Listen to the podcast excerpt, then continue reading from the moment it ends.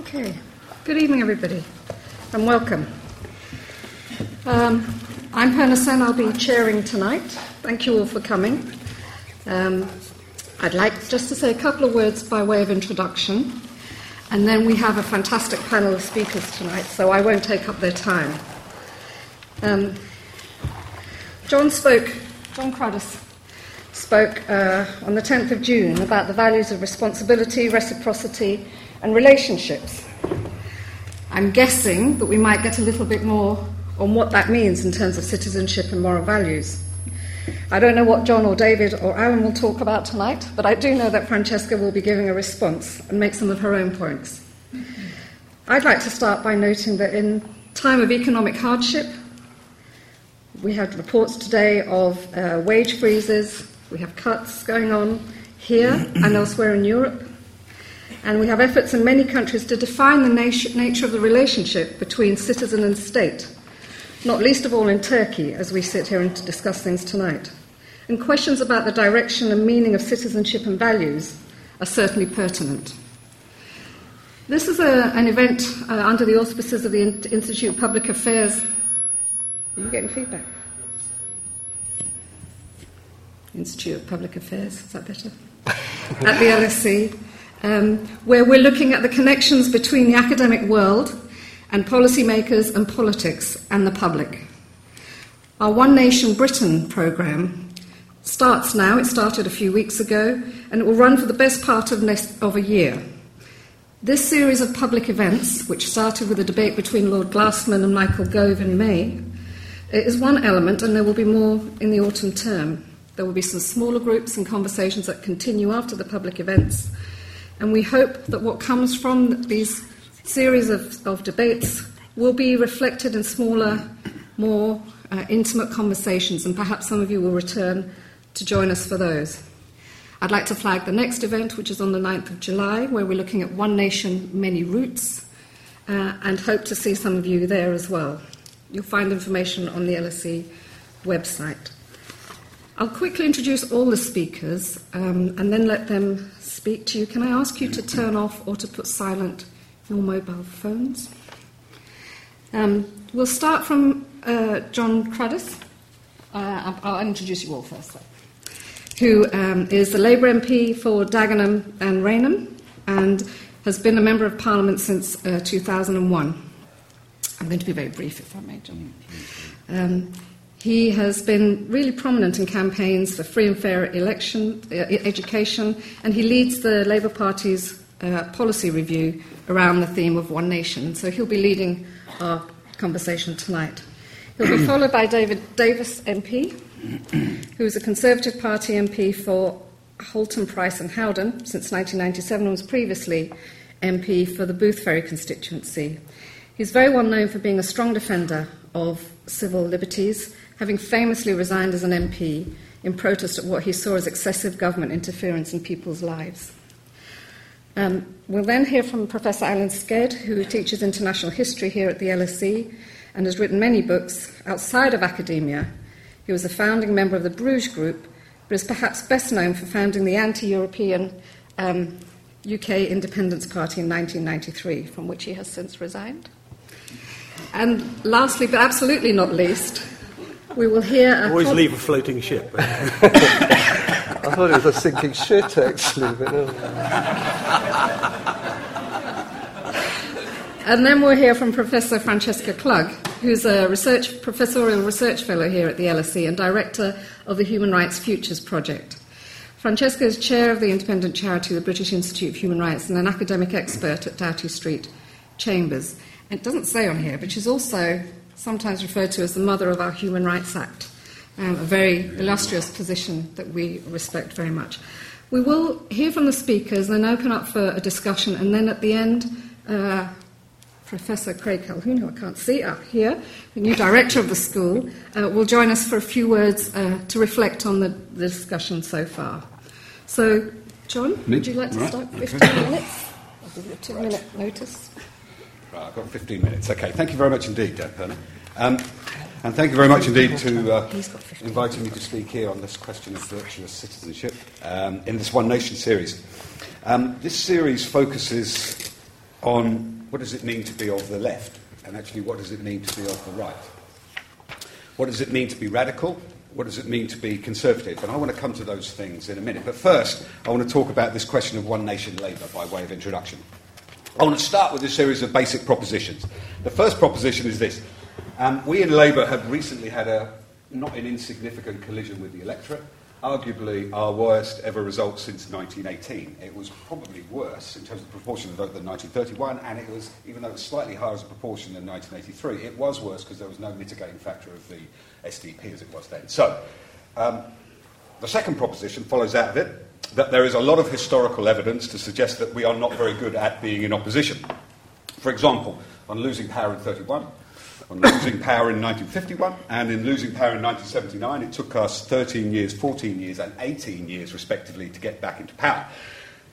We tend to go off-piste, get preoccupied with internal battles amongst ourselves, ignore the electorate, and uh, allow David's lot to dominate proceedings. So that's the basic riff that comes out of Labour losing power.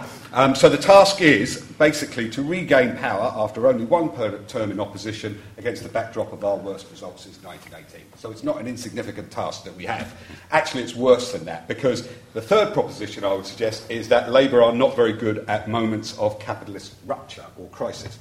nineteen thirty-one, nineteen eighty-three, two thousand ten are our three worst electoral defeats. They follow two years after nineteen twenty-nine, two years after nineteen eighty-one, two years after two thousand eight.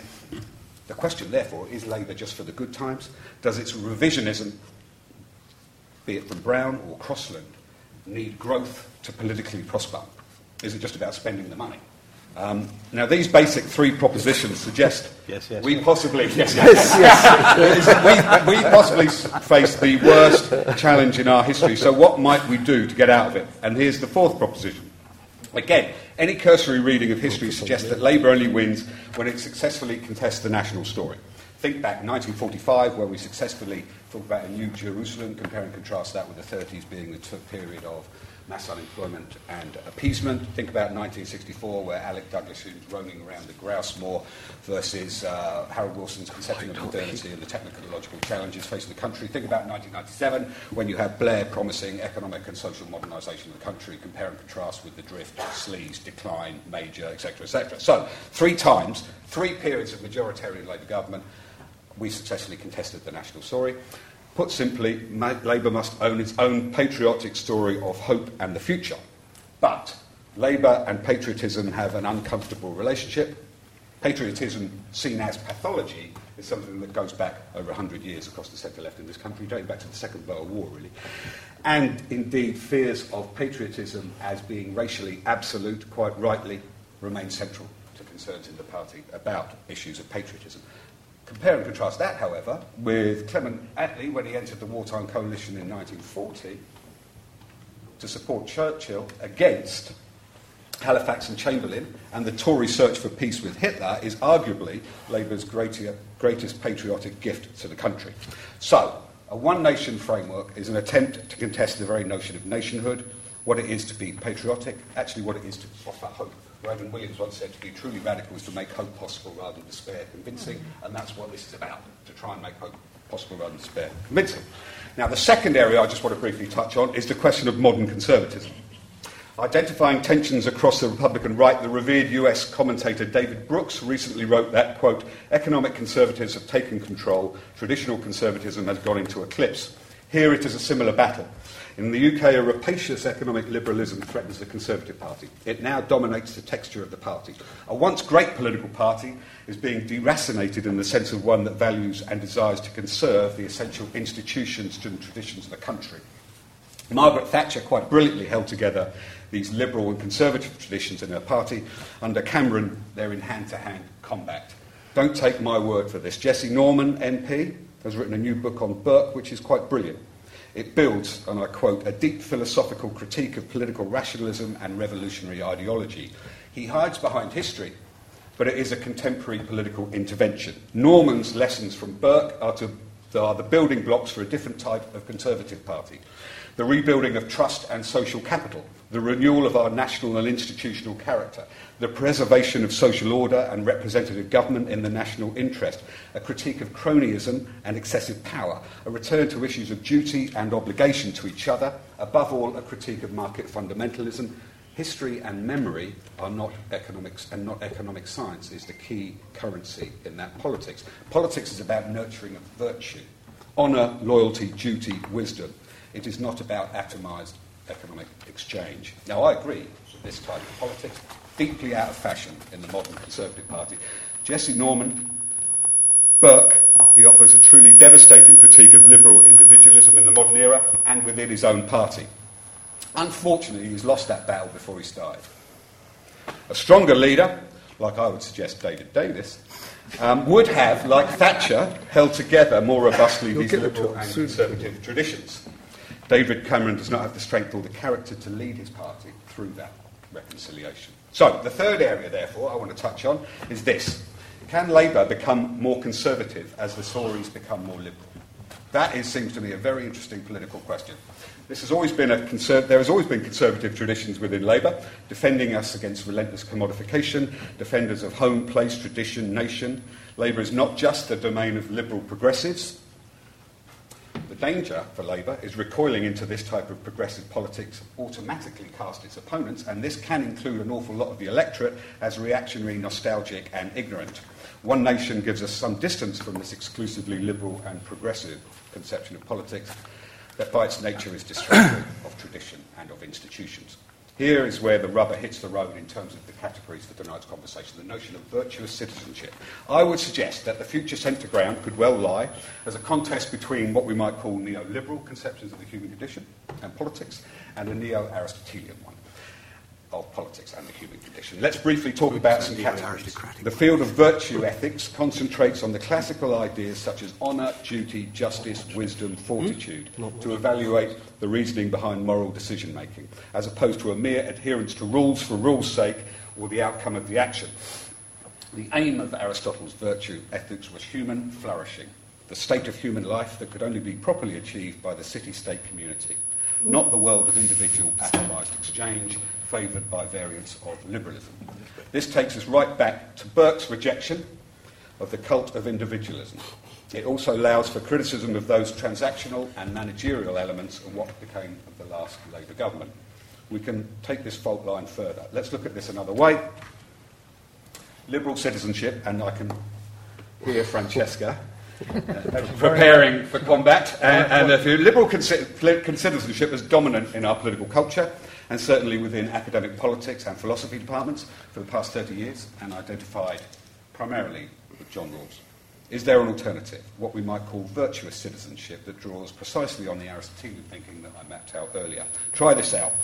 Liberal citizenship gives priority to individual rights. Its working concepts are fairness, liberty, and equality. It is assumed that there is an intercommensurability incommensurability of conceptions of the good in modern pluralist societies. And it would be authoritarian and against justice to impose one particular conception on others, non-judgmental, in danger of relativism. There is a great deal to be admired in this tradition. Rawls was, through the difference principle, gave a status to the poorest that other variants of liberal theory had denied. It gives an appropriate recognition of the importance of toleration and liberty that must be part of a just society. But is it enough? To renew our democracy, civic, economic, as well as parliamentary, we need to find the notion of a common good that has been neglected by an exclusively legalistic, managerial and technocratic conception of justice and politics. To do this, would, it, it would help if we, in Labour, reclaimed the exiled notion of virtue compared to a reliance on liberal individualism. Think of these words. Power, organisation, organising, leadership, conflict. Liberal citizenship is not good with these words in this terrain. So can a notion of virtuous citizenship address these things directly, but having a role for institutions, relationships, good practice, skill, leadership and action in its political locker? Such an idea of citizenship would seek to pluralise both market and state. Moreover, would not the notion of virtuous citizenship open up a political vocabulary that has almost ossified for lack of use around Labour? And that involves the notion of duty and obligation, compassion, vocation and service. distilled into a story of national renewal. Fidelity, relationships and courage. This helps us engage with the direct problems that we confront in our politics, the sense of powerlessness that people feel, of exclusion and estrangement, a lack of partic- participation, a lack of virtue in our institutions and our politics. And here, nobody is innocent. The City of London, as well as Parliament, the police, the church, the B B C, there is an unchecked elitism that requires democratic organisation to keep it straight. So, for a policy review of the opposition Labour Party, what virtues do we want to nurture? What is the role of public policy and institutions in developing these virtues? For example, compassion in the health service amongst public service workers, wisdom in the education system, civility across our public services. It implies a new covenant between state and citizen, rights and responsibilities. The word covenant is appropriate because it is beyond transactional and beyond utility maximisation between individuals. What are the rewards for virtuous behaviour? Through citizenship. A national loyalty card, if you wish. How do we codify these expectations of our citizens, their duties and obligations to each other? It also relates to the formation of character, mental well-being and the development of individual resilience through a relationship between the institutions and with others to promote virtue. I would argue the least noticed element of Ed Miliband's modernisation of the Labour Party to date has been the change that's occurring on the ground. New forms of political culture in the party around local organisation, leadership development and campaigning. The party is less authoritarian, less top-down. And here, for me, is the gig. By listening to what people say, we are rediscovering our own lost and exiled traditions. A liberal conception of citizenship might be surprised that there's a great deal of concern for family life, for how we honour our obligations to those we love, our parents, our children. There is a concern with the places that people live and how to arrest their decline and their, indeed, homogenisation. Our rediscovery of family and place, of work and wages, is organising the policy positions we're developing. Regional banking, housing policy, vocational colleges, worker representation, a much more radical series of labour market interventions, the control of modern-day usury, and many more ideas. In short, One Nation Labour could be defined by its reappropriation of virtue as the Tories vacate these spaces and this language. To me, what is being played out in the modern Tory party is a national tragedy, actually. Um, but self-interest dictates that I don't dwell on that for too long. We have a lot further to go, and I wanted to share with you tonight the importance of virtue in our thinking as a means of renewing citizenship, understood as the participation of citizens in self-government, literally to make hope possible rather than despair convincing. Thank you very much indeed.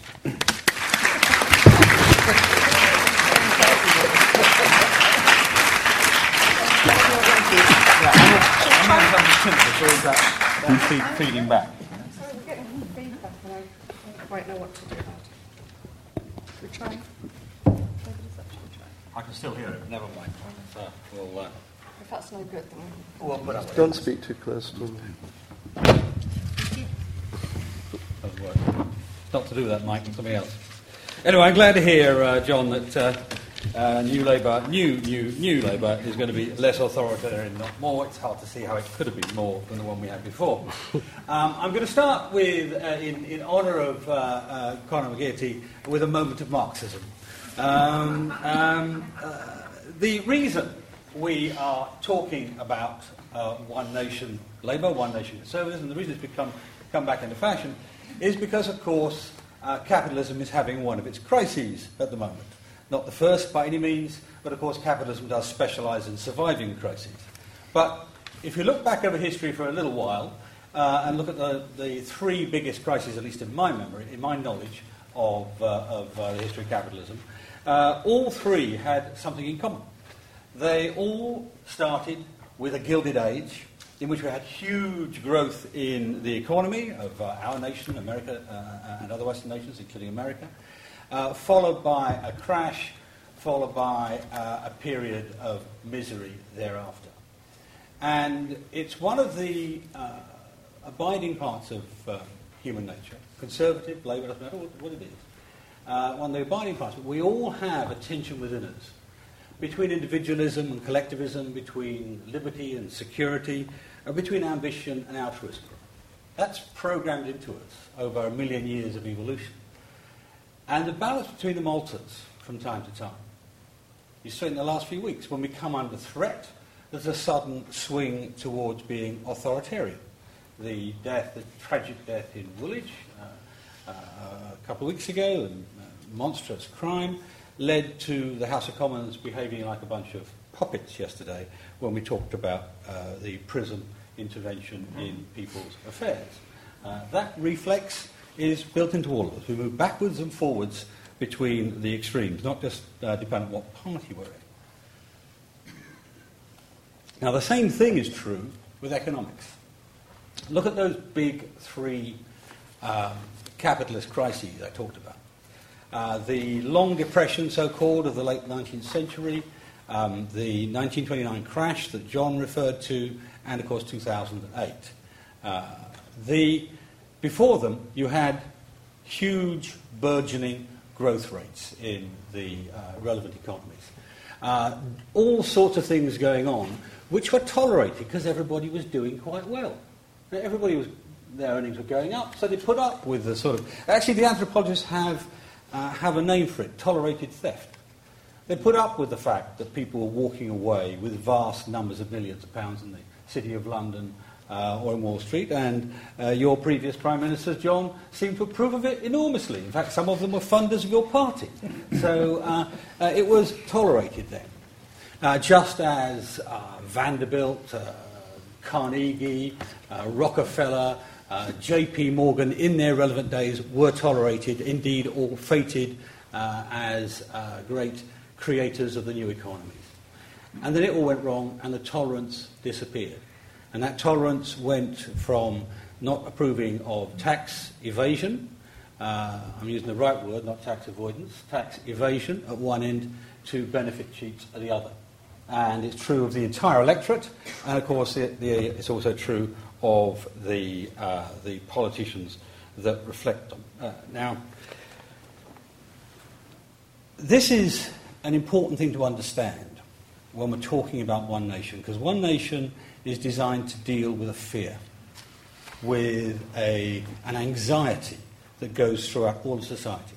In my party, One Nation has been most important after the Depression, Uh, uh, uh, the various depressions that, uh, that have been dealt with. And it's an important uh, political reaction, but it's also an important uh, policy reaction. I distinguish between the two. Now, how bad is this change? How important does it make One Nation politics? Well, this change that we've gone through is truly terrible for a number of reasons. And the first of which... Uh, the liberal economics that John doesn't like is rather important to him. The Western world is probably now living in an era of one percent growth. We've lived in an era of about three percent growth for about fifty years, and that's given us, broadly speaking, full employment. Broadly speaking, every year everybody gets a bit better off. Broadly speaking, everybody establishes some wealth. one percent is dramatically different. one percent is a lost generation of unemployed. one percent is people not getting better off every year, just the reverse. We don't have the numbers for Britain, but a man called Emmanuel Sayers, uh, an economist, did uh, a study of the American economy, and in twenty ten, the uh, American economy grew by two percent. That two percent wasn't for everybody. The top one percent of the, the top one hundredth of society in America had a twelve percent increase in income.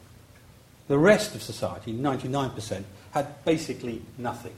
It was a small fraction of one percent. Now, that tells you the sort of society we might be looking at in the future. Yeah. The willingness of the uh, country at large to forgive political errors, to forgive, to forgive the political class at all for what it's doing, will be very small if that's the area we live in, we continue to live in. Uh, in fact, that's why the argument in my party about tax rates, regulation, Europe, all of these relate to whether or not we can get out of that one percent trap. Because if we can't get out of that one percent trap, politics for the next fifty years is going to be incredibly difficult. And remember, the Great Depression of the late nineteenth century, the effects of it were only wiped out by the First World War. nineteen twenty-nine, only wiped out by the Second World War. I don't really want to theorize on what would end this particular era, which is why the debate on liberal economics, lower taxes, lower regulation, basically all about getting the growth rate up, is fundamental to this debate too. It underpins it. And this debate becomes incredibly important if we fail. Less important if we succeed, because everybody will be happy if we've got money to go around, but not if we fail. Now, where are we today? And I'm now not speaking on behalf of the coalition, because I'm going to be as critical of them uh, as I am of their predecessors. The backdrop is a country which has not apparently reformed itself. We have uh, a uh, banking sector in particular which is uh, uh, still in much the same state it was before two thousand eight, except it's got a lot more taxpayers' money in it. Uh, the distinction that Ed Miliband, I think, made between producer and predator capitalism, really between wealth creators and wealth extractors, is a better way to think of it, it's less emotive. Those who actually create wealth, those who simply uh, uh, get it by economic rent, get it, uh, get it out of the system for themselves, has nothing's been done about that at all. How many people went to prison after the crash? And yet there's no doubt there are enormous frauds in it. Uh, last week or the week before, Jeffrey Sachs, one of the leading American economists, talked about Wall Street being full of crooks. Now, I wouldn't use his words, but the sentiment is easily understandable and very, very much sympathised with uh, by many people. And this week, this morning, we hear about the P P I fraud. So from one extreme to another, we see uh, a banking sector which is not reformed, and governments of all sorts, too close to finance, all of them, too close to big business, all of them, who have not reformed it either. And unless both our parties, not just mine, both our parties get that sorted out, then I'm afraid it won't be a choice between Labour and Conservatives in a couple of elections' time. It'll be some other party that will have come up. And I don't think it'll be UKIP, but it could be some other party, because what will happen is the, uh, the, uh, the electorate will abandon us, not the other way around. Or they'll think we'll abandon them, but they will abandon ours. So what do we need to do about it? Well, firstly, obviously, we want to try and get the growth rate up. And we're not into that debate today. We'll come back and talk about economics another day. Um, but what we're about, therefore, is one nation economics. Now, uh, one nation politics. Now, what's that about? One nation politics is actually, uh, as it's a Tory invention, I can claim the definition, it's actually about protecting the least well-off. It is really as simple as that. It's not about being a woolly liberal of any sort, my sort or his sort. Uh, it's, it's about protecting the least well-off, and that is the only test. And it's the only test that will actually work in the next election and the one thereafter. And who are the least well-off? Well, you've got a number of them. You've got the precariat, as now defined by the B B C's new definition of class, those who are uh, either uh, supported by the state or near to, and the least well-paid. And they're hurt by all sorts of things which you wouldn't think a one-nation policy would deal with, like immigration, for example, where uh, the people who suffered from the ridiculous relaxation of immigration during the Labour years were the least well-off. Competition over jobs, housing, public service, and, kept, and it kept their wages down. John's right.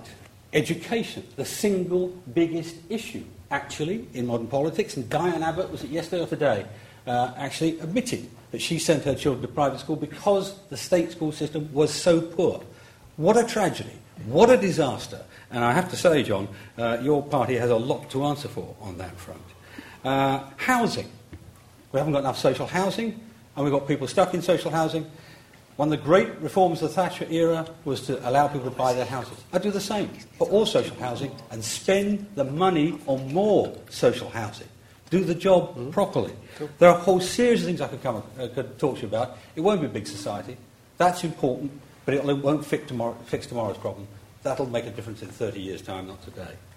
The key point in all this is that one nation politics cannot be a soundbite, because if it is a soundbite, the whole nation will abandon the whole political class and we'll all be worse off for it. Thank you. Mm-hmm.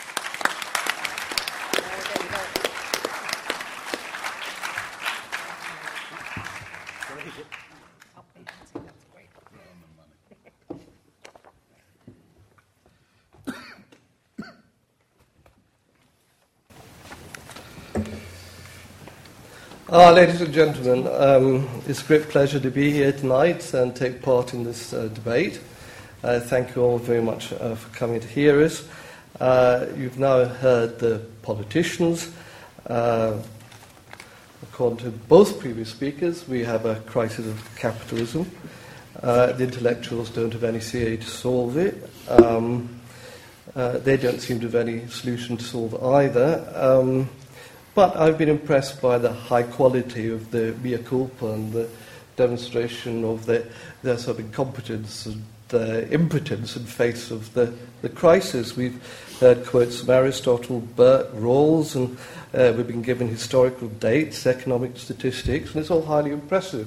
It would be even more impressive if you were actually doing something about what you've actually created over the last fifteen or twenty years. But anyway, let's get away from the uh, politicians and see what this slogan, uh, One Nation Britain, actually means. Does it mean anything? Well, uh, the Tories, of course, invented the slogan. Uh, it's now been claimed by Labour.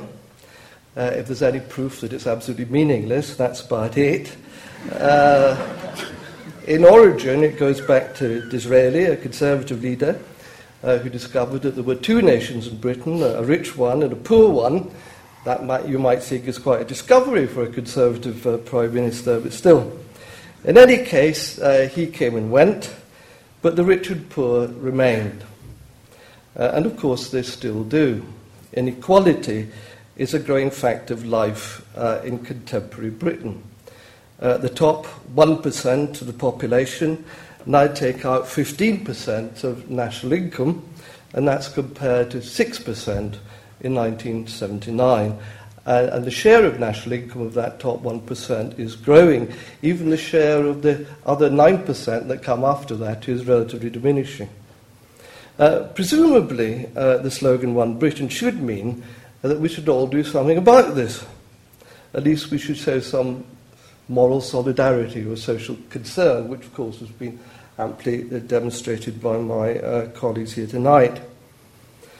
But it should be a consensus. But the consensus that we now have uh, in Britain between the uh, coalition government and the opposition, and remember, Labour is now promised to freeze welfare after two hundred fifteen and cannot even say whether it would reverse the bedroom tax.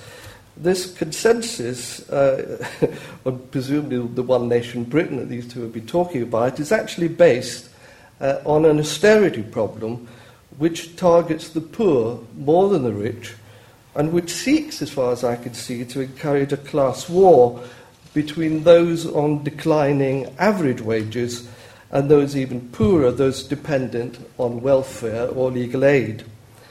Nothing, meanwhile, has been done to end the scandal of bankers' bonuses, and indeed the bonuses of those at the top of the civil service, the B B C, the National Health Service, and local government. The highest paid in the land have been given a five percent tax cut, while billions are paid to an even more overpaid and undertaxed elite in Brussels, uh, whose failed policies cost us billions every year, ten percent of G D P, according to some think, think tanks. Uh, and, and whose instructions take up forty percent of government time to implement. That comes from Steve Hilton. Steve Hilton, the man who was the blue sky thinker, thinker of the Tory Party Prime Minister, David Cameron, who went left number ten, went to America, took sabbatical at Stanford University, and at a seminar at Stanford University said that forty percent of all David Cameron and his government's time was taken up thinking how to implement regulations from Brussels. Uh, I must say that the, the German government said that eighty percent of all legislation comes from Brussels, so perhaps he underestimated it. Uh, but never mind, all these uh, elites are the ones who are doing best and nothing's been done about them. Uh, and yet disabled people are penalised if they're not obviously using every inch of space in their bedrooms. I must say, I don't know what other people think of what David Davis and the Tories think of the Lib Dems, but I find a bedroom tax probably the, mo- the, the most iniquitous and appalling device ever thought up by government in recent times. And for the Labour Party not to know how to handle it seems to me an absolute indictment of it. So, One Nation then seems to mean a consensus between uh, the major parties at the cost of the poorest. Uh, sorry, I'm not impressed. At a time when I think we need a new Lloyd George and a new People's Budget, we get instead a new Stanley Baldwin and a new Ramsay MacDonald. The Lib Dems, meanwhile, are in a state of utter confusion, uh, both among themselves and with their coalition partners. They remind me of Carl Schmitt's line about German liberals. He said, if they were asked to choose between Christ and Barabbas, they would set up a commission of inquiry. Not that the mad conservative Christians who would get all excited about gay marriage are really any better. Uh, the only part of the Bible these days that they seem to know about is the one that says, to those who have shall be given, from those who have not shall be taken away. Well, the term One Nation is also suspect on account, of course, there are four nations in Britain. And as a Scot, I would remind people that my Scottish brethren are actually having a referendum next year and were to stay in Britain, but so far uh, two English M Ps haven't mentioned that. Uh, finally, One Nation, I think, should imply a democratic, self-governing Britain outside the E U. The latter is now anti-democratic, a bureaucratic monstrosity that undermines both our democratic processes of government and our economic prosperity. It doesn't even follow its own laws. Its economic influence in the world is declining. Its diplomatic influence is almost non-existent. When Baroness Ashton speaks, people merely ask, who is she? Hence, I think we should withdraw and democratically solve solve our own problems. We existed for centuries before the E U. We shall exist for centuries once the E U has disappeared. But as Nigel Farage, the present leader of a party I once formed, uh, and once I tried to expel from that party, uh, told the B N P, whom he was photographed having lunch with, uh, Nigel said he would stay in and turn out to the radical right. So, uh, if I can... just find this. Um, if you forgive me for a moment.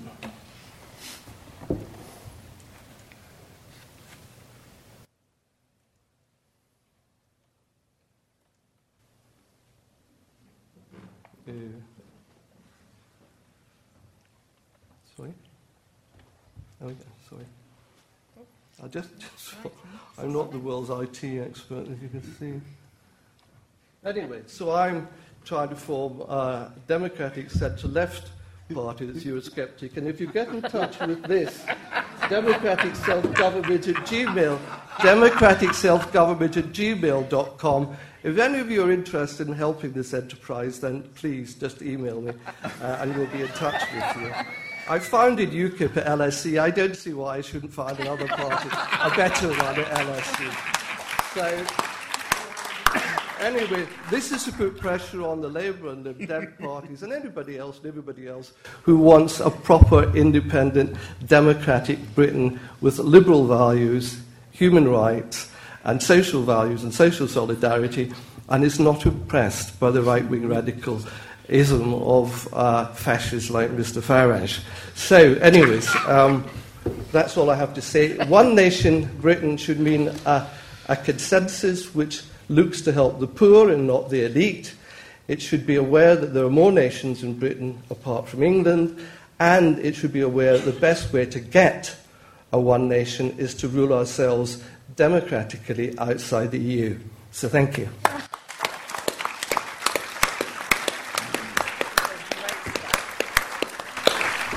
Five years you would expel Nick Clegg from that one. We wouldn't let him in the first place. You'll be a commissioner, by the way. Very good. Yeah, could you take that down, please?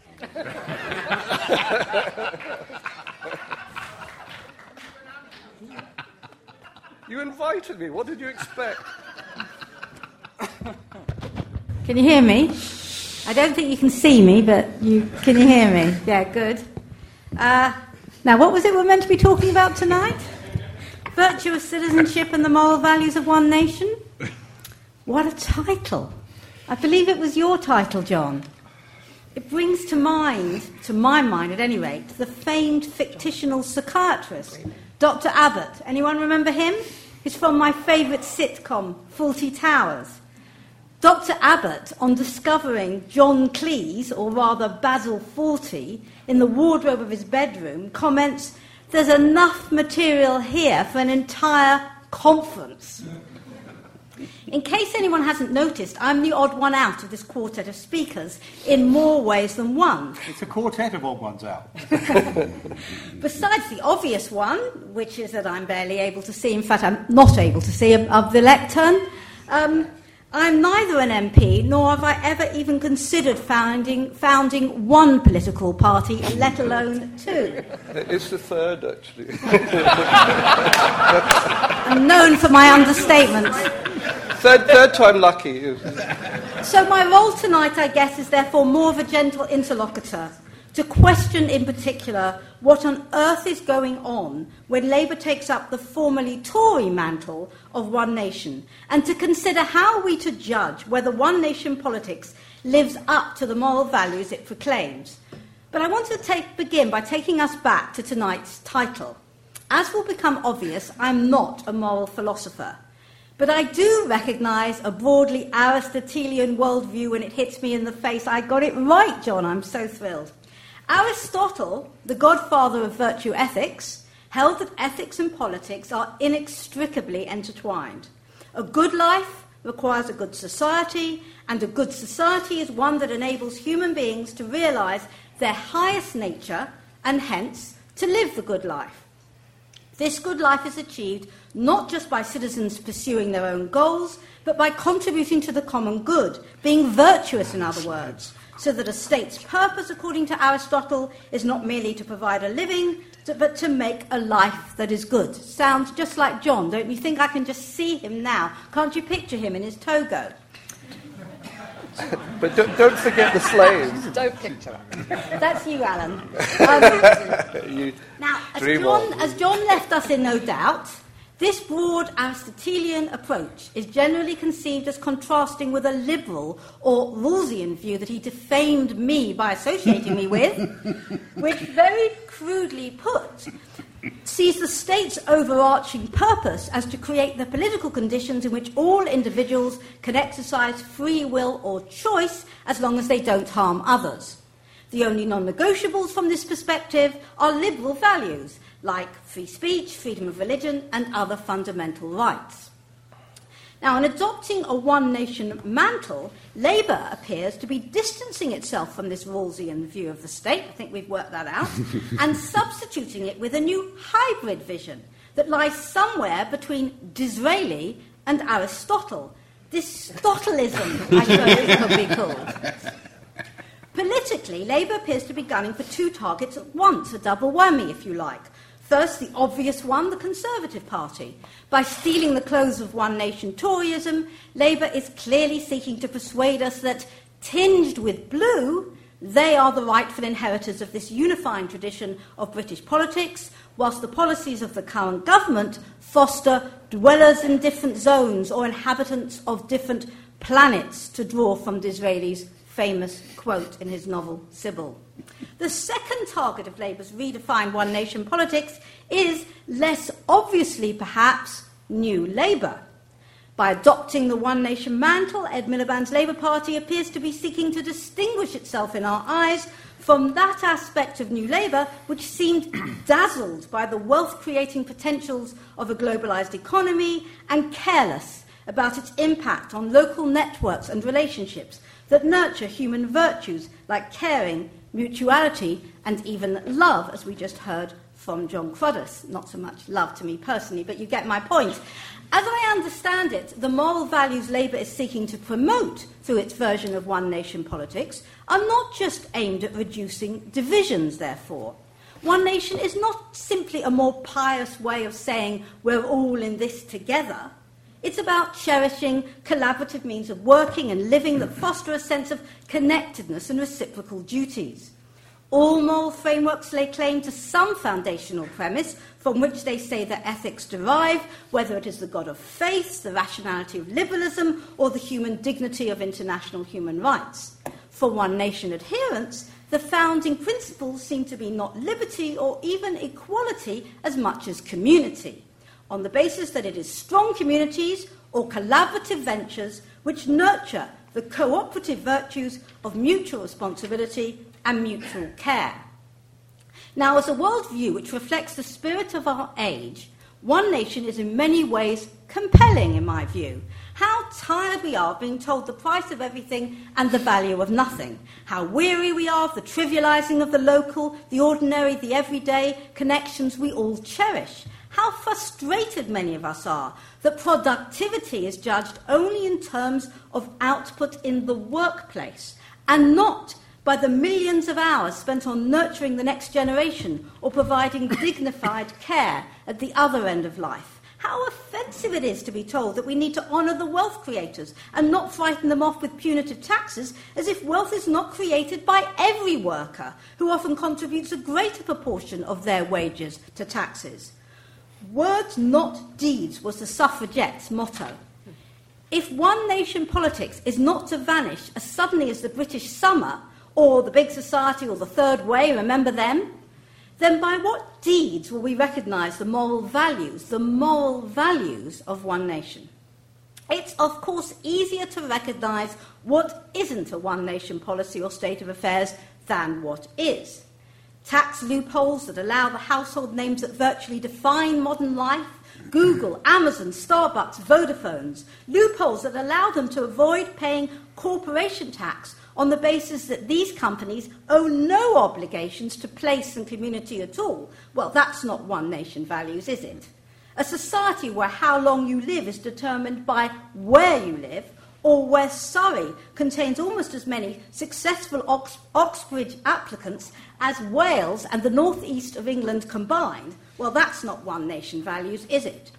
A housing and social security policy that causes house prices in the south to bubble again and rents to rise, whilst driving whole families out of what they believed was their home to localities where they have no roots due to the bedroom tax and benefit cap combined. That's definitely not One Nation values, is it? And I couldn't agree with you more, David, that I think it's just about the most pernicious policy in my lifetime. That's what well, I said. Yeah. Oh, Alan said. Yeah. Oh. oh, well, I'm sure David thought it too. You can quote him tomorrow, any journalist in the audience. But what policies do adequately reflect the moral values of One Nation?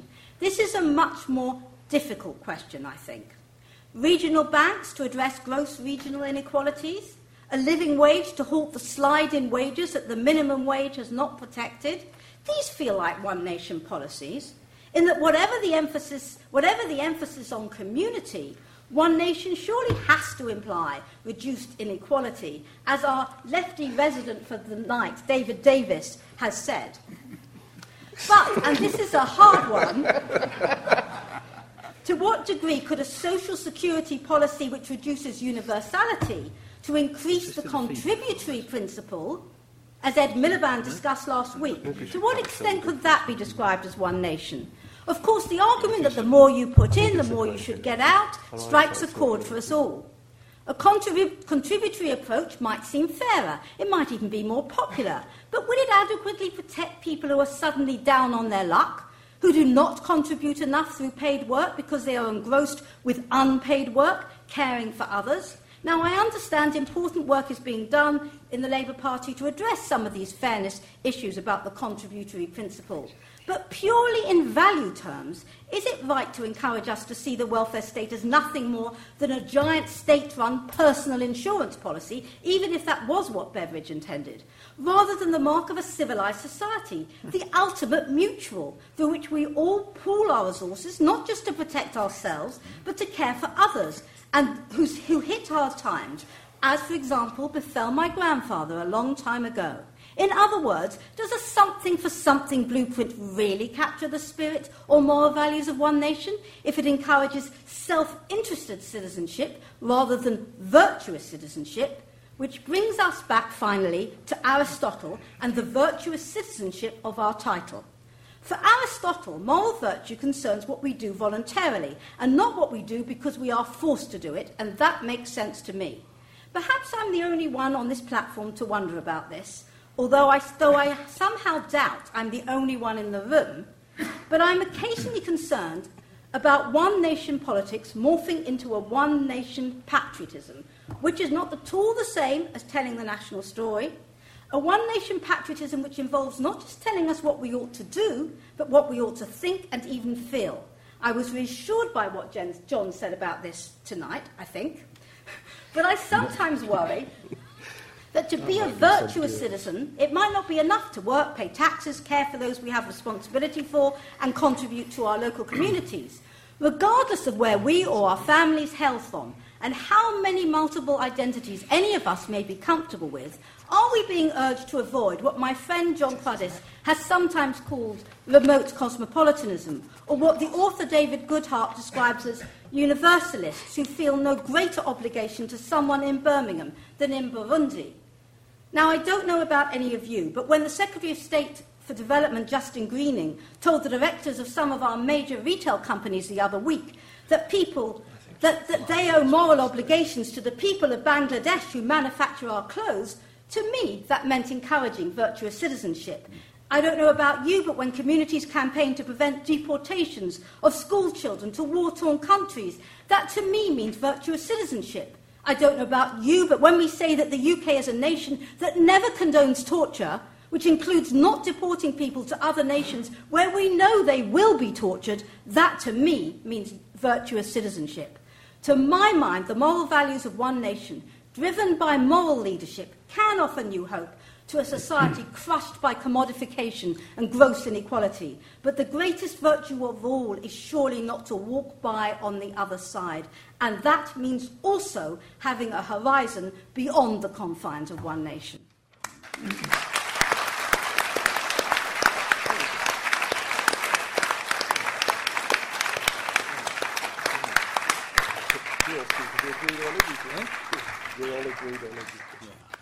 Thank you. An amazing array of uh, comments and uh, stimulation, I think, for discussion. I'm supposed to have told you about Twitter and hashtag and stuff, and I haven't. So let me do that now. And those of you who are um, interested in uh, tweeting, I almost said twittering, tweeting, tweeting, please use the hashtag that's up here, which is hashtag L S E One Nation. Uh, if you haven't yet, please feel free to. Um, We have just over twenty minutes for discussion, and I'm going to take uh, questions, really brief questions, um, in groups of three. If I may, I've seen one hand up here, and I'd like to see women's hands up too. I've seen yeah, a guy in a check shirt and Luki, and then I'd like to see a woman in this round if possible. Hi, uh, thanks, thanks for the event. Uh, my name is Hussein Arslan. I'm a Master of Science Human Rights student um, at L S E. Uh, my question is for Mister David Davis. Um, it's obvious that your conservative values are different, totally different than liberal values, as conservative uh, nationalism uh, is totally different than liberal nationalism, which is universal. I'm just wondering whether you have any conflict of interest in Parliament in making best law for this society. I mean, don't you have any conflict of interest in making in passing the law uh, from the Parliament? For example, one of the disagreements was the was to repeal the Human Rights Act, nineteen ninety-eight. Um, Can I get your comments on this, please? Thank you. Thank you. Uh, you were next. Uh, hello, my name is Luke. I work for Brighton North District Labour Party. My question is also for Mister Davis. Uh, given the divisive, divide-and-rule politics of this out-of-touch government and uh, you know its heartless and cruel approach to the poor and vulnerable in this country, is it fair to come to the conclusion that this is certainly not a one-nation government, and it's essential we put Ed Miliband in number ten in twenty fifteen so we can lead a one-nation government that represents the many and not just the rich, you know, ex-Etonian few that unfortunately lead this government?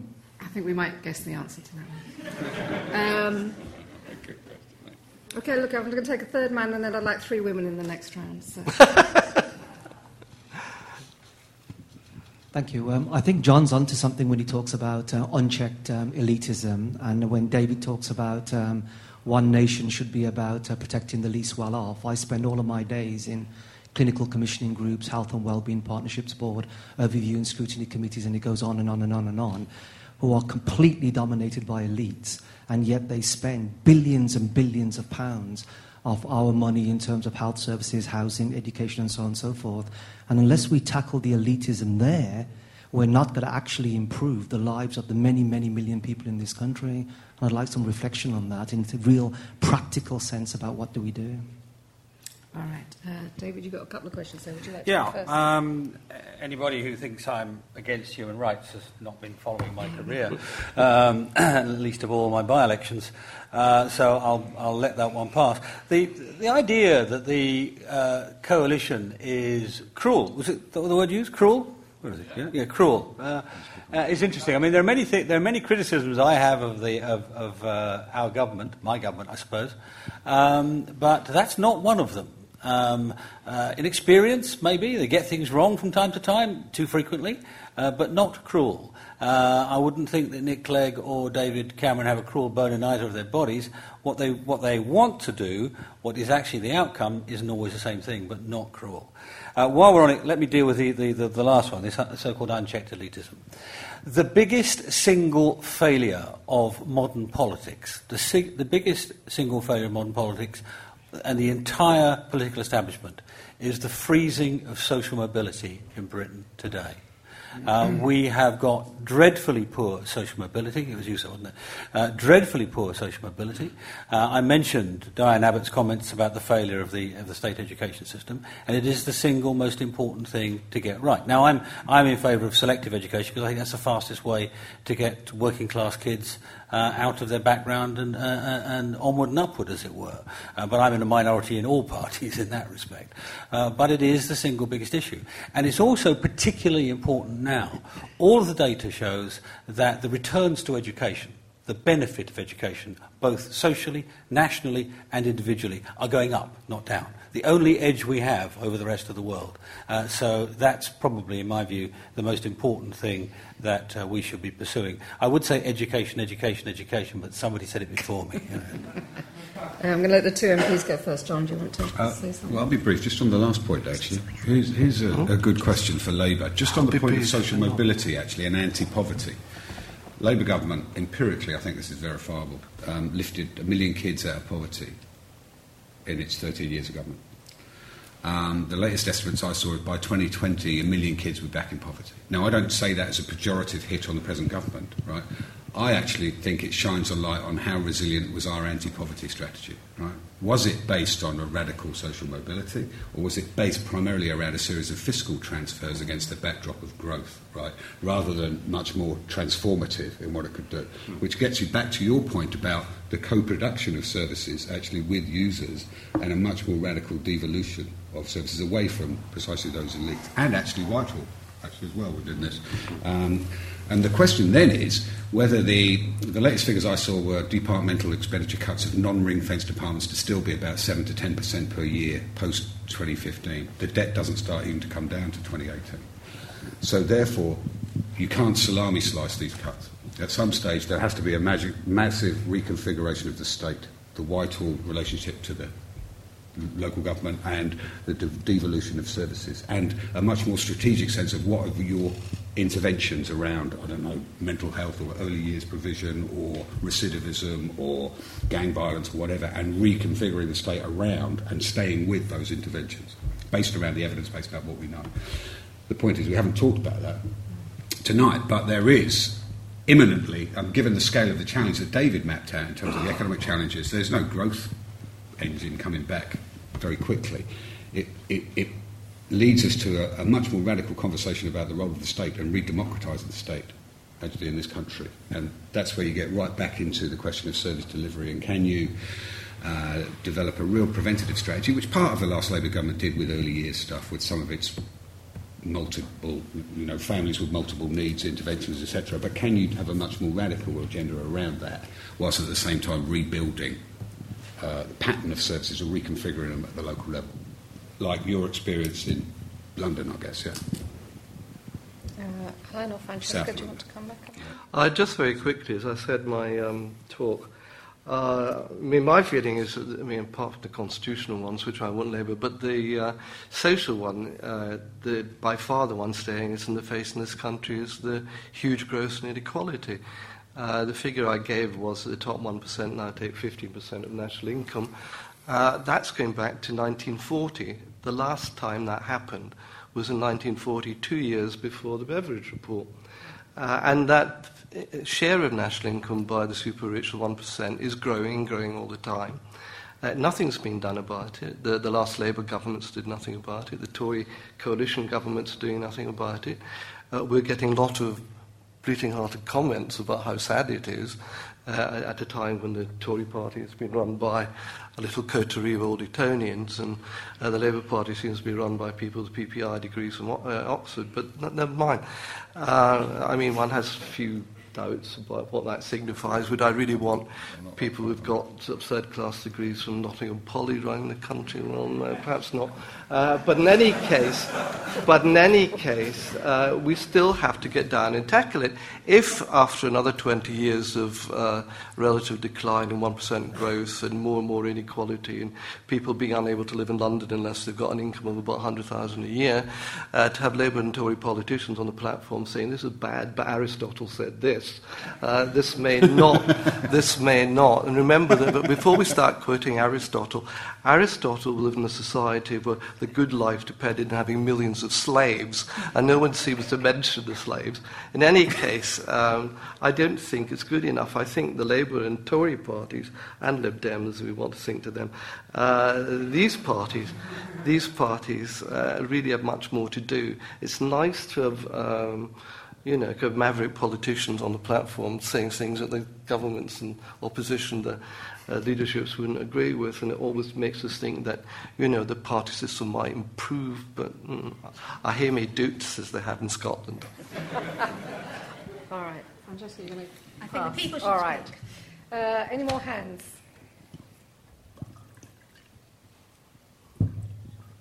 Lots of hands. Okay, we'll go to this end of the room, please. Um, if we could go to the gentleman there. We'll take three again. Isn't the fundamental problem that for the past thirty years, really under both parties, we have had continuous neoliberal policies from both parties? I mean, the fact is that the period from, say, forty-five to seventy-nine was a period of um, compression of the difference between rich and poor in terms of incomes and wealth, whereas post-nineteen seventy-nine... the gap between rich and poor has widened generally for thirty years. Isn't that the main problem? Thank you. There's a woman uh, who's disappeared. Oh, it's you. Yeah. Hi, I just want to ask a question about social mobility, which um, David Davis raised to all of the panel, really. Um, this whole obsession with we us improving ourselves as a society as long as we make social mobility possible for a few members of the working class, maybe, who managed to escape their plight. Somehow this is a better and more acceptable society, and this is something we should aim for. I wonder how that fits into the idea of one nation being there for all of us, all the working class, all the middle class, all whatever class. Surely our aim should be to get rid of all classes for all of us, rather than just a few members of parts of the working class who are allowed to escape, and suddenly we've got a better society. So if, if all of you could comment, that'd be, that'd be great. Thanks. Thank you. Can we go to this? Second row from the back. Yes.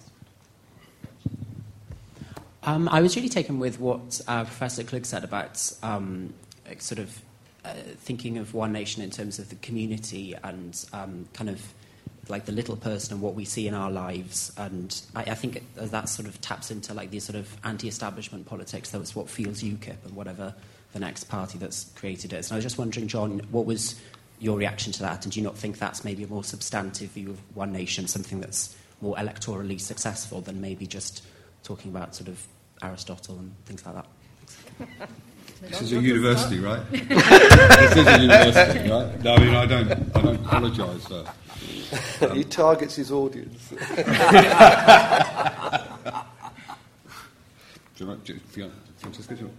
Um, yeah, I, I listened very carefully to what Francesca said. I have done on many occasions, and I think it's a very, very powerful message that she deploys around that question of economic and social solidarity and how you rewire communities and around connectedness. And, you know, um, I totally agree. Look, let me let me just put this quite bluntly. Um, after the last election, where we had arguably the last, the worst election defeat since I would say since nineteen eighteen. The Labour Party, those M Ps who are left, get together in a room called Committee Room fourteen in the House of Commons for our weekly meeting.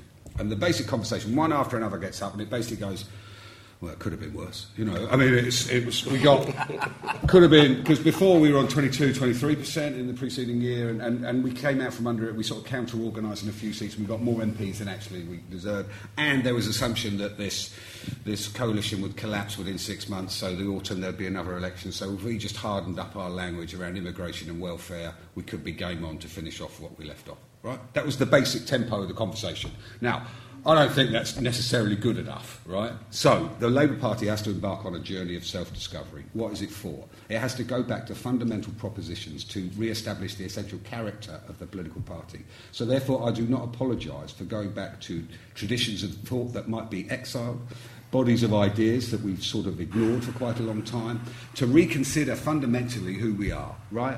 So as out of that, deductively, you can pull together policies that tell that deeper story in terms of the identity and character of your political party, right? Now, we haven't done that, because we, and so part of that is to be self-critical about what we became. It's quite easy for me, because I spent a lot of time voting for, against the last government, you know? But it is fundamental in terms of political redefinition. And so, that, and, and also acknowledging and not disrespecting the electorate and acknowledging the scale of the crisis that we face. The Labour Party's had three great crises in its history, nineteen thirty-one, um, nineteen eighty-three, and now. And uh, we we cannot be in denial about that. And in order to, do, to to to deal with the scale of the challenge, we have to confront what we became in order to redefine who we are. And we have to understand different traditions of thought, bodies of ideas, traditions, so as to build policies on firm footings, right? And that's what we're doing.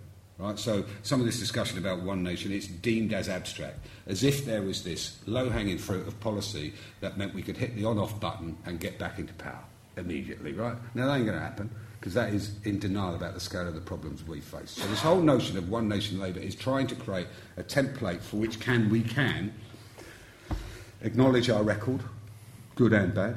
You know, I mean, to me, Tony Blair's a bit of a... you know, a Miles Davis figure. When he was on it, he was the best, you know, but when he wasn't, some of that later fusion stuff didn't really work for me, you know, and there's, there's the sort of mixture, you know, there's a mixture. Um, so we have to be able to appropriate our own history by disentangling the good and the bad. And some of these discussions about One Nation Labour, some of these discussions around different traditions and philosophy, is precisely trying to do that so as to rebuild a more enduring Labour government that has learnt and but also owns its own record.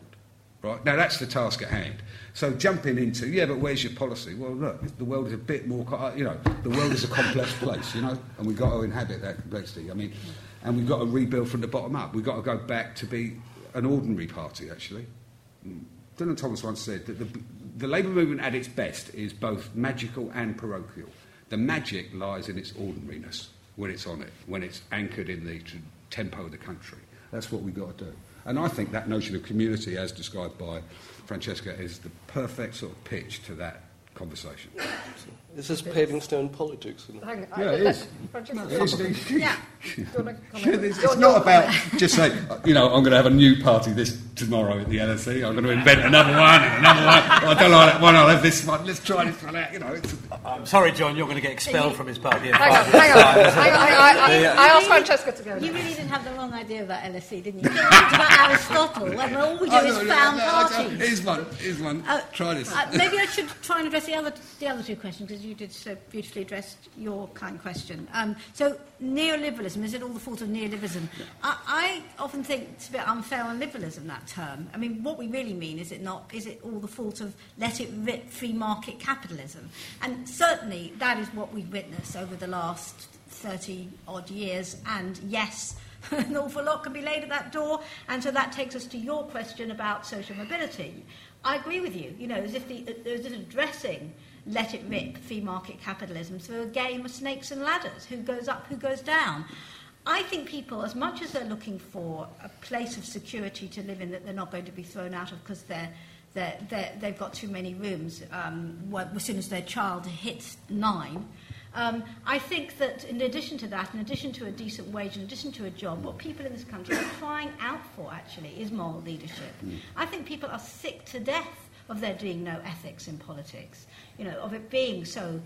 discussed in such abstract terms, in, in goodness measured statistically, et cetera. And I think, as you gathered, that there is something in the Ed Miliband redefined One Nation approach to politics. But then it's not just a question of what are the policies, but whether those policies measure up to the what you you know the, the moral values that you're suggesting this is this that is at the heart of One Nation, because you have to be really careful. Once you use the word moral, once you go there, you have to live up to it. I mean, those of us who can remember poor John Major, you know, do you remember when he talked about back to basics? And then, of course, before we knew it, um, Edwina Curry had let it all out, and we knew what basics he went back to.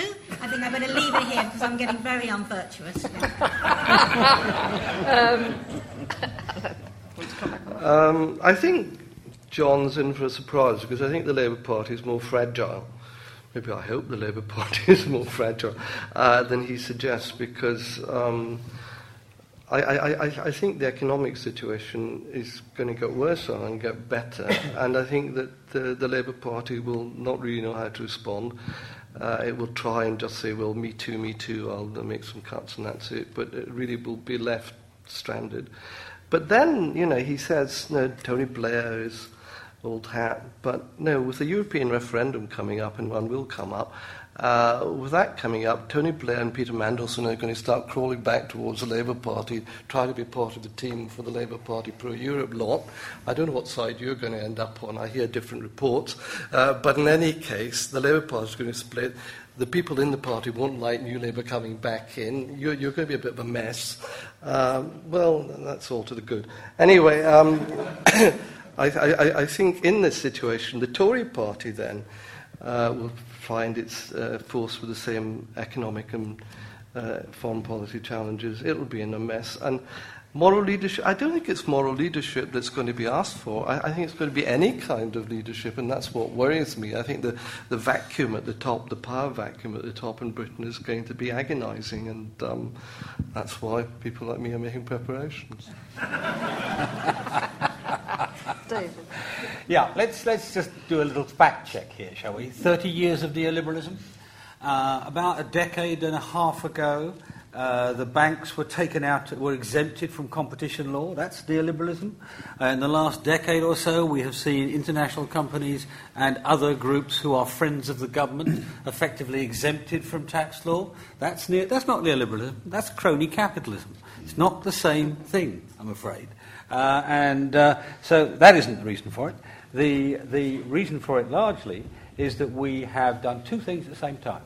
On the one hand, we've let our competitiveness sink, so we can't compete now with our major trading partners, and that's been covered up by a massive uh, borrowing splurge, primarily from China, consumer borrowing, government borrowing, corporate borrowing, and that's covered up all the errors and failures Uh, of the last decade and a half, and that's why it's going to be difficult to dig out of it, and, and John was honest enough to, to, to, to say that earlier.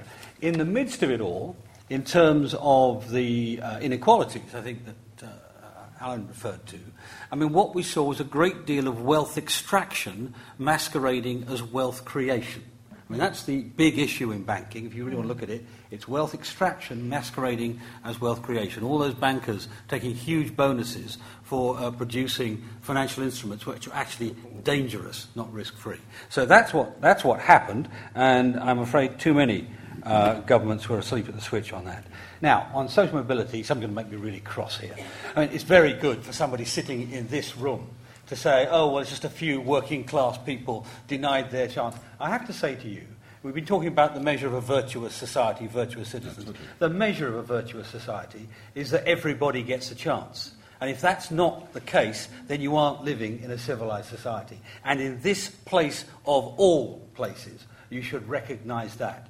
F- fundamental protections uh, for people, uh, fair shares where you can, but a fair chance most of all. And if you don't have that, your society will become unstable in a decade. Just look at most of the Middle East. I sometimes think men and women speak different languages, because if I can speak for our friend over there, I don't think that's what you were saying, is it? No. What about people who don't move up? Yeah, that's what she was saying.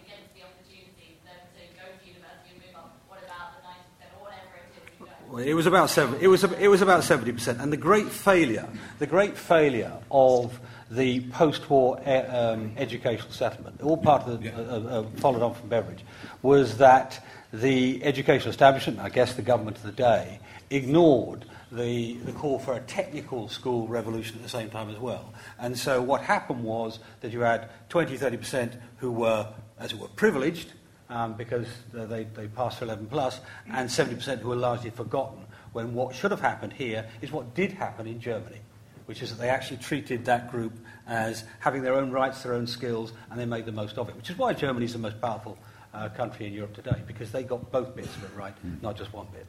Mm. We're just about out of time. I don't. Ah, I see one desperate hand waiting to go up. Um, oh, no, no. Oh, the Marxist over here. It's over here. Gierty wants to say something. No, he's got to wait for dinner. I'm going to... So the chat is yeah, I think you've been waiting for a while, and then we'll make you the last question. I hope it's a fantastic question. No pressure, then.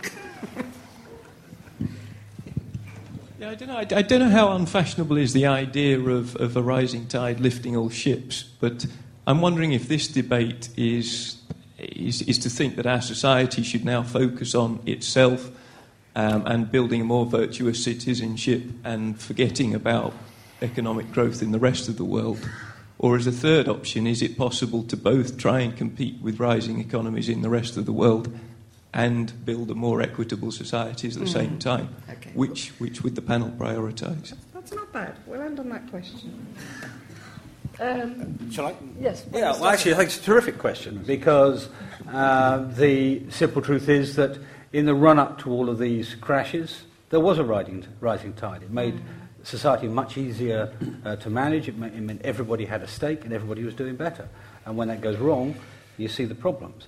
Uh, and I, I happen to think both are possible. I don't think it's necessary for us to live in a one percent world, uh, but we're going to have to do some difficult things, uh, including cutting the cost of the state, including deregulating lots of business, very, very hard to do, uh, and at the same time being civilised about it. I mean, that's the, that's the trick, is being civilised about it, making sure everybody has a chance and everybody's protected. That's not easy.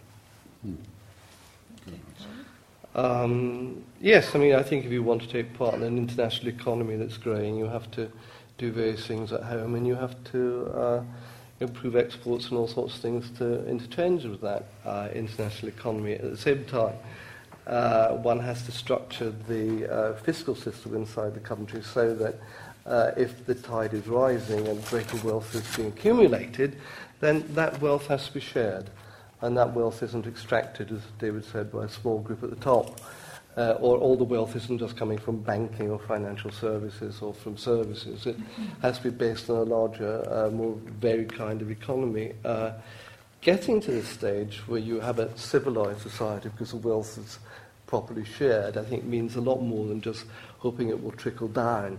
Uh, you do have to have a very um, aggressive uh, idea about uh, how...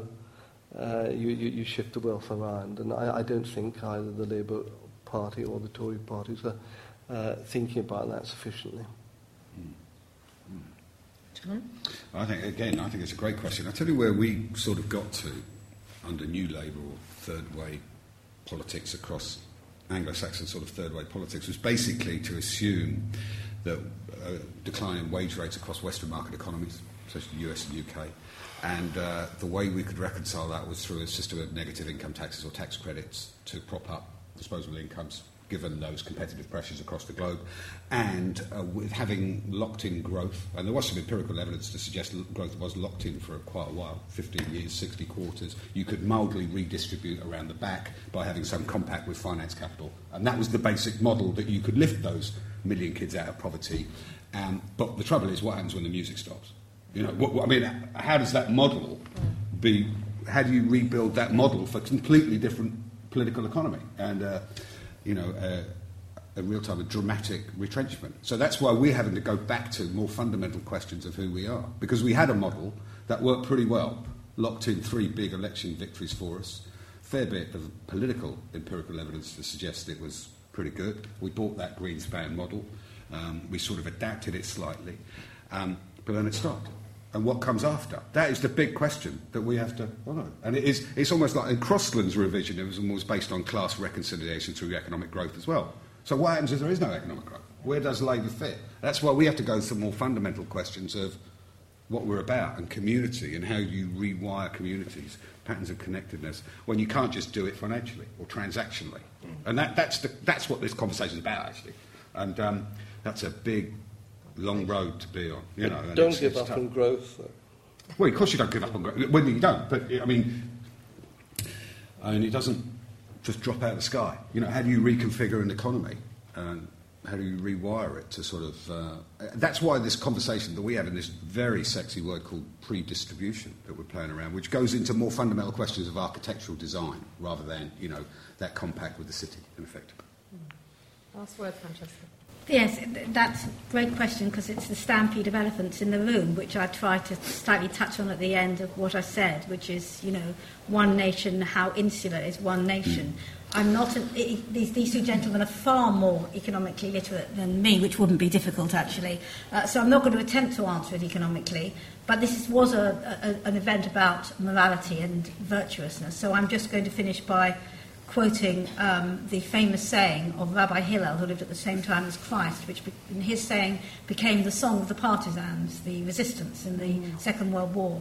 If we are not for ourselves, what are we? If we are only for ourselves, who are we? If not now, when? Yeah.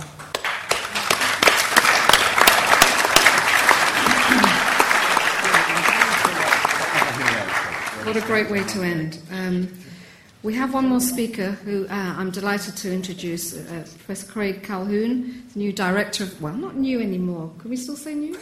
Yes. Nearly new. Nearly new director. You are the new Labour. He'll, he'll come up and join us and say a few words, please, uh, Craig. And can I just say, uh, as he does that, I should have introduced Professor Conor McGarty, the director of the I, new director of the I P A, which is uh, hosting this uh, series of events. Craig, I would have rather had more questions. I'm just going to stand here, so I won't say very many new words. Crucial first thing: I want to know if founding a new political party can count as a ref impact. Well, I'd love to, to be able to say yes, but um, well, the last one was nineteen ninety-three. It's in a previous, previous era, but you know, if it works, it works. Well, okay, I want a lot of good research to go into it and get it right this time. Well, uh, I, I, I, I wouldn't say anything. There's Darwinian no, politics no. in this. I want to take more time. I, this was a terrific. Uh, conversation. It's a conversation that needs to go on, and I want to hear it more and all the parts of it, and began to join some of the questions. I want to note there are a couple that didn't join. I wanted to hear, and, and you know, huge numbers that doesn't join. Connecting this conversation about who we are and what happens economically to those other questions, like the environment questions that we face, climate change and so forth, seems crucial in all of this. And I want to ask, or not ask for the panel to answer, but to say, the questions are about connecting these things up. We have a series of, of basic comments here about solidarity and cohesion and community. Is it one nation? Is it one world? You know, what is the we here? We have a series of questions that are essentially about morality in politics and, and ultimately commitment. What is, what is the connection of virtue, the morality, the politics that holds us together and pulls us, and we hear it from various different people. We have a set of questions about what is there beyond growth statistics and economic material um, achievement, and how does that matter? We have a, a question not fully surfaced about the recent period of, of growth, but a growth that was overwhelmingly finance-led, and the question of what this means in relation to some kind of sustainable growth, which then brings back those environmental questions, but also the questions about the nature of, of our lives together. And we have a question that is um, ultimately about the uh, way in which the values that we are going to buy into, which are in tension with each other, get resolved. And I want to end up with that, because I... I thought the key here was not that there are some different values. So I get it. There's a value on growth. There's a value on equity. There's a value on social mobility. There's a value on transforming society. There's a value um, that is about the individual voluntary side, and there's a value about community. But what I liked about the panel wasn't a solution to that. It was the tone of thinking that the solution had to come between admi- around admitting there were some clashes, working with civility, as suggested, to address those, and um, putting them squarely on the agenda. Because in my year in Britain, but unfortunately, in my all of my sixty years, the missing thing has been ability to get these things honestly surfaced on the agenda. Um, from I left Britain in the, the nineteen seventies in the midst of a previous recession, not quite as massive, a previous political crisis and transition, not quite as massive, with a fundamentally failed political set of solutions on offer by all major political parties at the time. I returned to something too close to that, right? And in between, there was a giant bubble in which, with different groups, it looked like there was a massive expansion of the economy, but it could be deflated so easily. Mm. It was financial. It looked like there was building something new, but it could be pulled back. The poverty statistics or other things could be available. The thing that was missing, I realized, among other things, basic policy, fundamental social transformation, change, things the L S E ought to stand for, but also relatively high-quality argument based on honestly putting trade-offs and challenges forward. And I hope the L S E stands for that, too. And I thank you for coming and joining in it.